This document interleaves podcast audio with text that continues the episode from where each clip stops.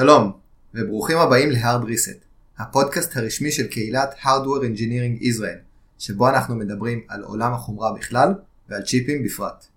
אני יובל קוגן, מהנדס וריפיקציה, בוגר חשמל פיזיקה, סקרן בלתי נלאה ומאזין מושבע של פודקאסטים. אני ליאור שרמן, בוגר ממר"ם ומצוב, מהנדס וריפיקציה, וכיום סטודנט להנדסת חשמל ופיזיקה. אז יובל, ספר לנו, מה על הפרק היום? היום אנחנו רוצים לדבר על אבני הבניין של החומרה, שערים לוגיים וטרנזיסטורים. היום בתפקיד ברווז הגומי, אילון קפל. היי. אילון, תציג את עצמך בבקשה. אהלן, אני אילון, אני סטודנט להנדסת חשמל אה, לקראת סיום התואר. כמו שאמרנו, היום התכנסנו לדבר על שערים לוגיים וטרנזיסטורים. אנחנו יודעים שקיימים סוגים שונים של טרנזיסטורים, אבל למה צריך סוגים שונים, ולמה הם כל כך קטנים? ומה הקשר שלהם לחוק מור? מה הקשר בין שערים לוגיים לטרנזיסטורים? איזה שער לוגי הכי נפוץ?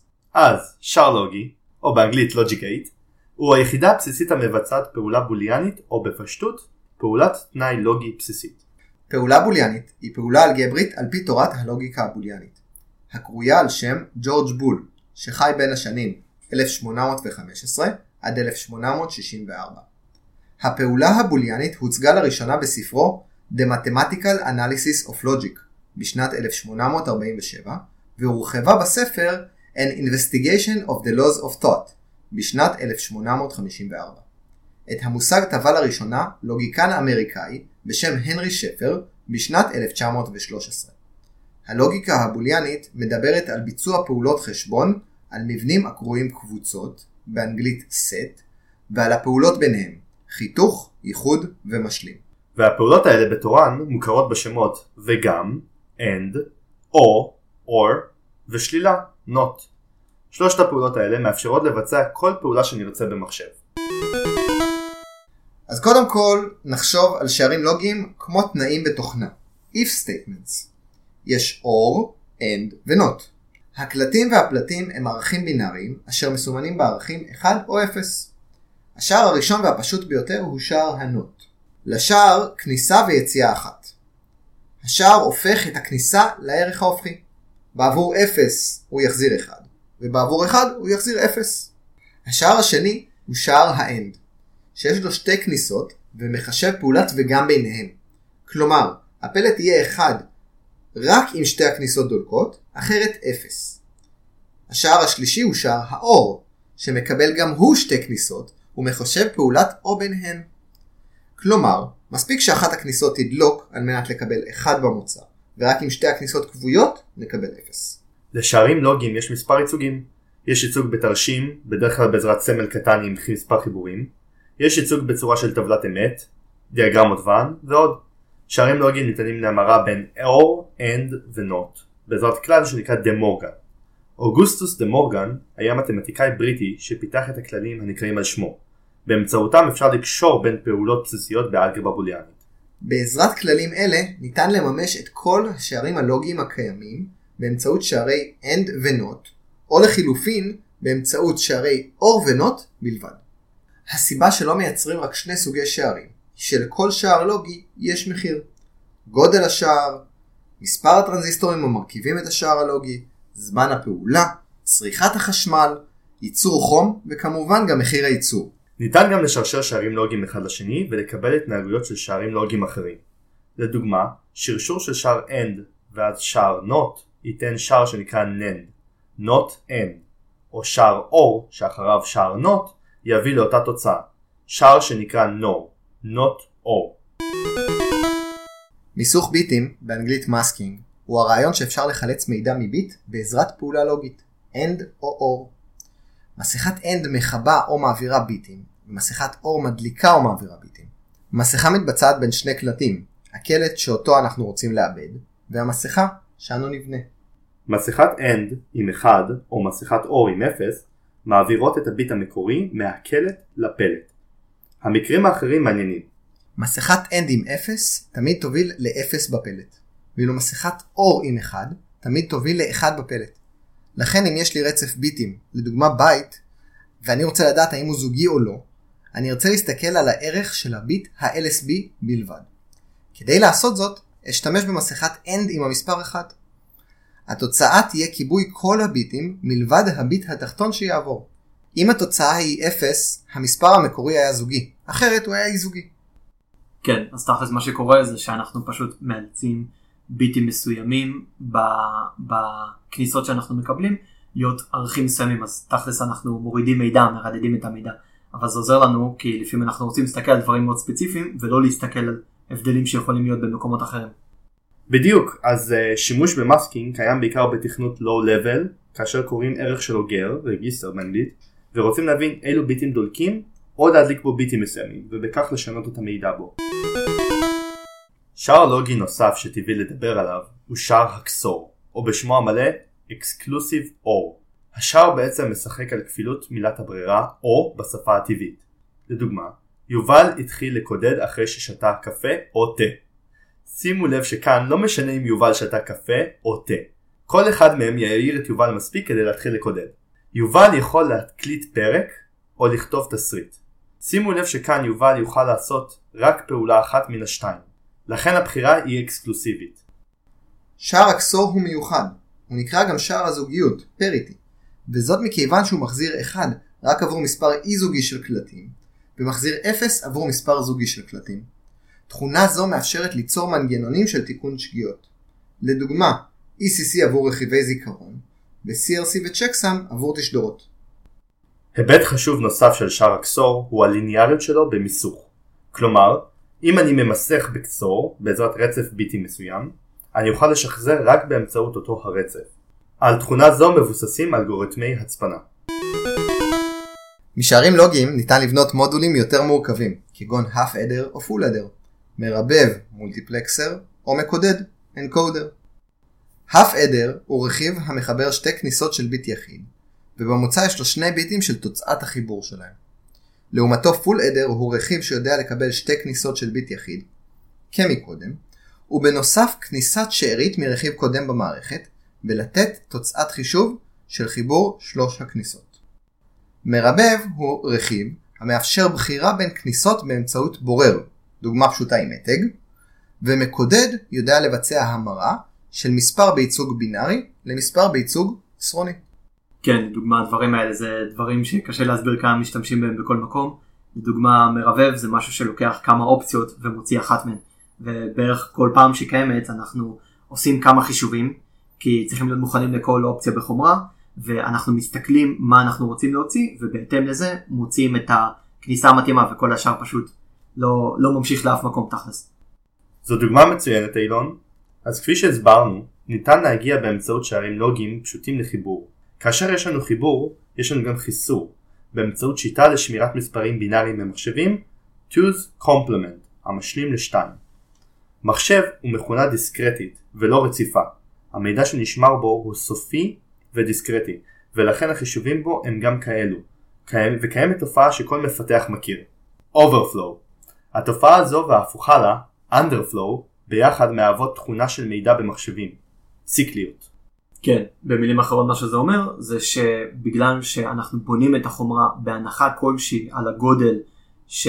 של חוטים וחומרה שצריך בשביל לאחסן את המידע שיהיה במערכת, אז תמיד תהיה אפשרויות, תמיד תהיה את האפשרות שבדרך כזאת או אחרת הוא, הוא פשוט יצא גדול יותר ולא יהיה לנו איך לאחסן אותו, זה פשוט אומר שאנחנו מאבדים את המידע וזאת בעיה. לגמרי בעיה. יש לך דוגמה אינטואיטיבית ל overflow? אז overflow מתרחש הכי מוכר במשתנים מסוג int. כאשר אנחנו מגיעים למספר המקסימלי, לדוגמה יש לנו counter ואנחנו סוכמים אותו והוא גדל וגדל וגדל, כאשר הוא מגיע למספר המקסימלי, לדוגמה עבור 32 ביט קרוב ל-2.4 מיליארד, ואנחנו מוסיפים עוד אחד, אנחנו גולשים מעל המקסימום וחוזרים למספר המינימלי. אני חשבתי על דוגמה טיפה פשוטה יותר, כוס של 250 מיליליטר שאתה מנסה למלא בתוך 1 ליטר מים. זה נשמע אולי שבחיים לא נעבור מספר כמו 4 מיליארד, אבל uh, זה, זה קורה הרבה בהתחלה שמבינים שזה לא המקרה, כשלמשל מעבד עובד בתדרים של כמה ג'יגה הרצים, במילים אחרות עושה מיליארדים של פעולות כאלה רק בשנייה. אם הפעולות האלה הם אה, תוסיף ל counter כלשהו אחד, אז uh, מאוד מהר מגיעים לערכים המקסימליים האלה ונתקלים בתופעה הזאת בתדירות הרבה יותר גבוהה ממה שחושבים בהתחלה. התופעה הזאת מאוד נפוצה, יש אותה בכתובות IP שכבר סיימנו את כל הכתובות של IPv4 ויש לנו את זה באמת ב-instruction pointers במעבדים וכתובות של זיכרון. האמת שבאמת כתובות זיכרון זה כאשר אנחנו גולשים מעבר לכתובת האחרונה וחוזרים לכתובת הראשונה זה נקרא buffer overflow וזה שם, שם של פרצת אבטחה מאוד מוכרת. עכשיו, לאחר שהכרנו כבר את הסוכן, full adder, נוכל לבנות גם את המכפיל. פעולת ההכפלה פותחת בפנינו כמעט כל דבר שנרצה לעשות. פתירת משוואות, ציור על המסך, ניתוח מידע ועוד. כן, תכלס מה שקורה זה שאפשר לראות בלי יותר מדי בעיה איך עושים חיבור וחיסור ב- בשערים לוגיים פשוטים ומזה אפשר לעשות כפל, זה כמו שלמדנו ביסודי, וברגע שאתה יכול לעשות כפל אתה יכול לעשות בערך הכל, שזה באמת מגיע מאוד בקלות לאיך אפשר לעשות את הפעולות הכי, מדויק, הכי מורכבות במתמטיקה עם, עם uh, קירובים של חיבור וכפל, זה ממש ככה ולא הרבה מעבר לזה, זה הפעולות הכי בסיסיות. בעצם, כל הפעולות שאני רוצה לבצע במחשב מתבססות רק על שלושת השערים הלוגיים הבסיסיים, כפי שתיארנו אותם, AND, OR ו-NOT. לתכונה הזאת קוראים שלמות. תכונת השלמות היא תכונה של מערכת לוגית אקסיומטית, שבאמצעותה אפשר להוכיח כל נוסחה או את שלילתה. תכונת השלמות באה לידי ביטוי כאשר מתחשבים במחיר הייצור של השערים הלוגיים. מסתבר שהשער הכי יקר מבין שלושת השערים הבסיסיים הוא שער האור, ולכן במקומו משתמשים בשערי NAND, ומשתמשים בכללי דה מורגן כדי להגיע לזהות לוגית, ובכך להוזיל את עלות הייצור. עוד אפשרות להורדת עלות הייצור היא באמצעות צמצום הלוגיקה. דרך אחת לצמצם את הלוגיקה היא באמצעות שימוש באלגברה בוליאנית. אלגברה בוליאנית דומה מאוד לאלגברה שאנחנו מכירים מהתיכון. באלגברה הבוליאנית אנחנו מתארים פעולת OR באמצעות חיבור, AND באמצעות כפל, ו-NOT באמצעות כובע מעל המשתנה. נוכל להיעזר בחוק הקיבוץ, בכללי דה מורגן וזהויות בוליאניות כדי לצמצם את הלוגיקה במערכת. במערכות פשוטות של מספר קטן של משתנים ניתן להשתמש גם במפת קרנו, שהיא שיטה מגניבה שאם משתמשים בה נכון, יכולה להביא בקלות ובמהירות את הייצוג האלגברי המצומצם ביותר במערכת. אני מאוד נהניתי לפתור תרגילים של אלגברה בוליאנית בתיכון ובתואר. אני עד היום לא יודע לפתור קרנו. הקטע ב- במפת קרנו זה שזה בהתחלה זה נראה נוח להגיע לכמות שערים מינימלית של איזה פעולה כלשהי אבל בהמשך זה, זה מאוד מסתבך כי זה, זה פעולה לא כל כך אנושית לעשות היא די רובוטית אבל זה, זה בא ליתרון כי תכלס מה שאנחנו עושים ברגע שאנחנו כותבים פונקציה שממומשת עם שערים לוגיים בצורה כלשהי כותבים אותה בצורה אינטואיטיבית כלומר אנחנו רושמים אותה לא בצורה הכי יעילה חומרתית אלא בצורה שהיא הכי אה, ברורה לנו שתעבוד. ואנחנו משתמשים באלגוריתמים הרובוטים האלה כדי שמחשב ייקח את זה ומה שהוא תכלס יממש בפועל זה, זה את המימוש היעיל ביותר אז זה השימוש של זה היום בדרך כלל בתוכנות אוטומטיות. בדיוק, וככה בעצם קובעים אילו שערים לוגיים יקבעו את הלוגיקה של החומרה. אבל מה שקובע את היעילות הפיזיקלית שלה, צריכת החשמל, פליטת חום, גודל הצ'יפ ומהירות העבודה, הם לא השערים הלוגיים עצמם, אלא הטרנזיסטורים. הטרנזיסטור הראשון קיבל את השם BJT, Bipolar Junction Transistor, בעברית טרנזיסטור דו-קוטבי. הדגם הראשוני הומצא במעבדות בל בשנת 1947 על ידי ג'ון ברדין ווולטר ברטיין, תחת ההנחיה של ויליאם שוקלי, ושודרג לטרנזיסטור הקרוי כיום BJT ב-1948. בעקבות ההמצאה זכו שלושתם בפרס נובל לפיזיקה בשנת 1956. קטע מעניין הוא שהרקע התאורטי לטרנזיסטור MOSFET, שנדבר עליו בהמשך, היה מוכן כבר בשנת 1926. רק במקרה, טרנזיסטור BJT הומצא קודם לכן.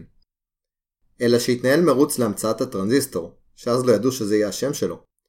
החל מסתיו 1947 שקדו ברדין וברטיין על המצאת הטרנזיסטור ללא מעורבותו של שוקלי. לא בגלל שהם לא רצו, אלא מאחר ולמרות שהיה המנחה שלהם, הוא נהג לשהות רוב הזמן בבית ולפתח רעיונות משלו. כשהצליחו להגיע לתוצר של טרנזיסטור עובד שמבצע הגברה, הם הציגו את התוצאות למנהלי המעבדה, ולאחר מכן הגישו פטנט על ההמצאה ללא אזכור של שוקלי. כששוקלי גילה על ההישג שלהם בהיעדרו, הוא רתח מזעם. מה שהפריע לו, הוא שהם לא ערבו אותו בהמצאה. כשהוא ניתח את הרכיב שהם המציאו, הוא הבין שיש בו פגמים, ושאי אפשר יהיה לייצר אותו בייצור המוני. בעקבות ההבנה הזו, הוא נעל את עצמו שוב בבית, ושדרג את הטרנזיסטור שהומצא על ידם לטרנזיסטור BJT שאנחנו מכירים כיום. והגיש פטנט על השדרוג רק תשעה ימים אחרי שהשניים הגישו את הפטנט הראשון.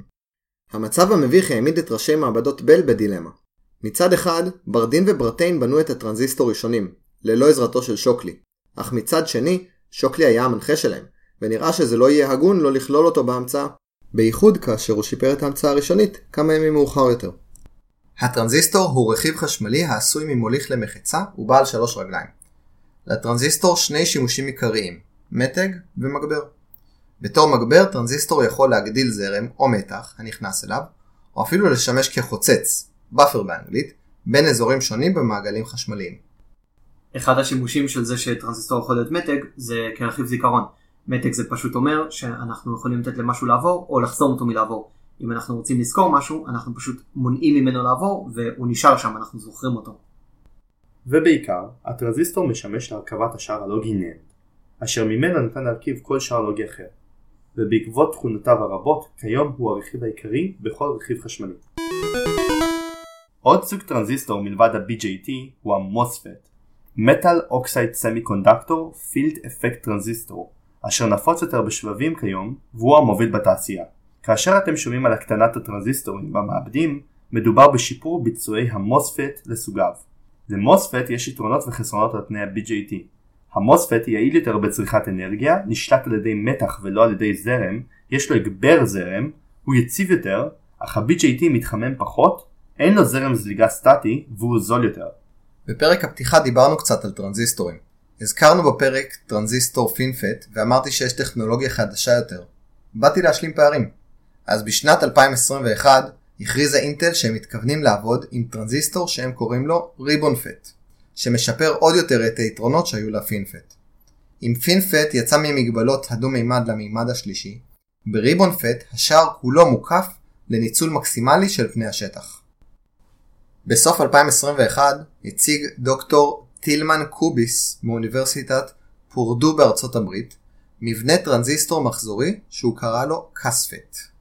בפרק עתידי נבצע סקירה יותר מעמיקה של ה CasFET, יש למה לצפות.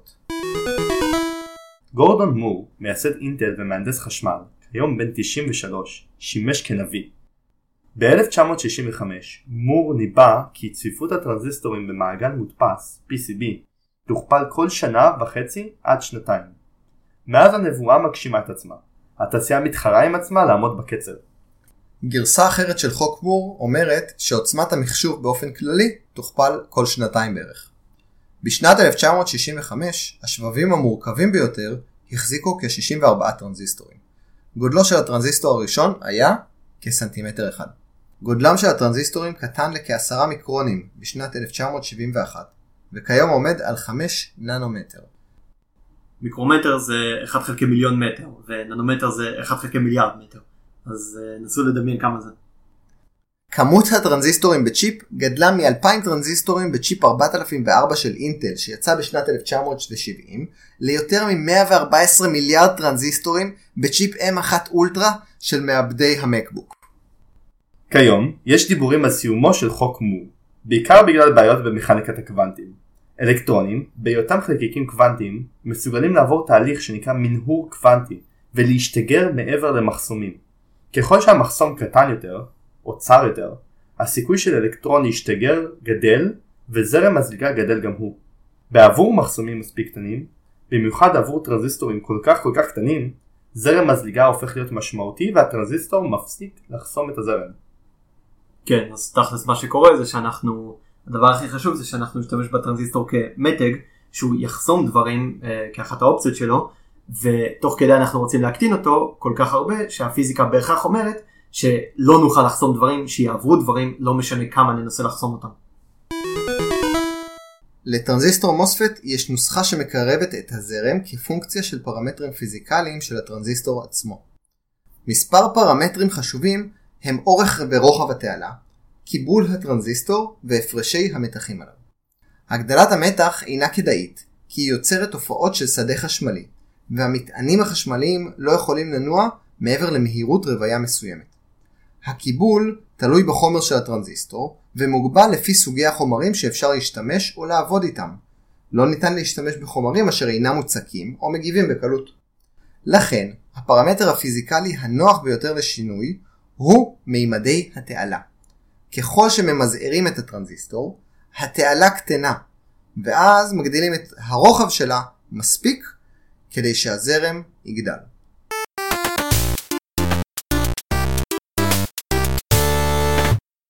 דיברנו היום על שערים לוגיים, שהם יחידת החישוב הבסיסית ביותר בצ'יפ, וטרנזיסטורים, הרכיבים המרכיבים את השערים הלוגיים. קיימים שלושה סוגים בסיסיים של שערים לוגיים הנקראים AND, OR ו-NOT. משערים לוגיים ניתן לבנות מודולים מורכבים יותר, ולכן למעשה כל מה שמחשב מסוגל לעשות נמצא ברשימת השימושים של השערים הלוגיים הבסיסיים האלו. מכיוון שניתן להמיר שער OR ב-AND ו-NOT, שהם גם יותר זולים, אז בעצם מחשבים מורכבים בעיקר משערי NAND. ליאור, האם יש עוד שערים לוגיים מלבד AND, OR, XOR ו-NOT שדיברנו עליהם? ובכן, אתה יכול לדמיין טבלת אמת של שני קלטים אפשריים, A ו-B בינאריים, שלהם ארבעה צירופים 0, 0, 0, 1, 1, 0 ו-1, 1, ו-16 פלטים ייחודיים. אנחנו נגלה שאלו כל השערים הלוגיים שדיברנו עליהם ועוד כמה שאין להם שמות, כי הם לא שימושים כל כך לצורכי פיתוח. אבל בהחלט מהווים התנהגויות של שער לוגי. ולכן, למעשה, קיימים 16 שערים לוגיים עבור שתי כניסות ויציאה אחת, ועוד שני שערים עם כניסה אחת ויציאה אחת, הנוט והבאפר. אם נשרשר שערים לוגיים זה לזה, נקבל התנהגות של שער לוגי עם יותר משני קלטים. אלו נקראים לעיתים עצי AND, עצי OR וכך הלאה. כמו כן, חשמל זה לא הדרך היחידה לחשב דברים. ניתן לבצע חישובים בעזרת שערים לוגיים אחרים, לדוגמה שערים לוגיים אופטיים שמאפיינים פרמטרים של אורך גל, עוצמת אור או אורך הפולס. ולסיום, שער לוגי הוא חסר מצב, או stateless. כאשר מחברים את היציאות של שני שערי קסור לכניסות שלהם, מקבלים לץ', יחידת הזיכרון הפשוטה ביותר. תזכרו את זה לפרק הבא. עד כאן hard reset. תודה שהקשבתם לנו. אנחנו מזמינים אתכם להצטרף לקהילת Hardware Engineering Israel ולשתף אותנו במחשבות ותובנות מהפרק. אתם יכולים גם לדרג אותנו ולשתף עם חברים ומכרים. נשתמע בפרק הבא. ביי.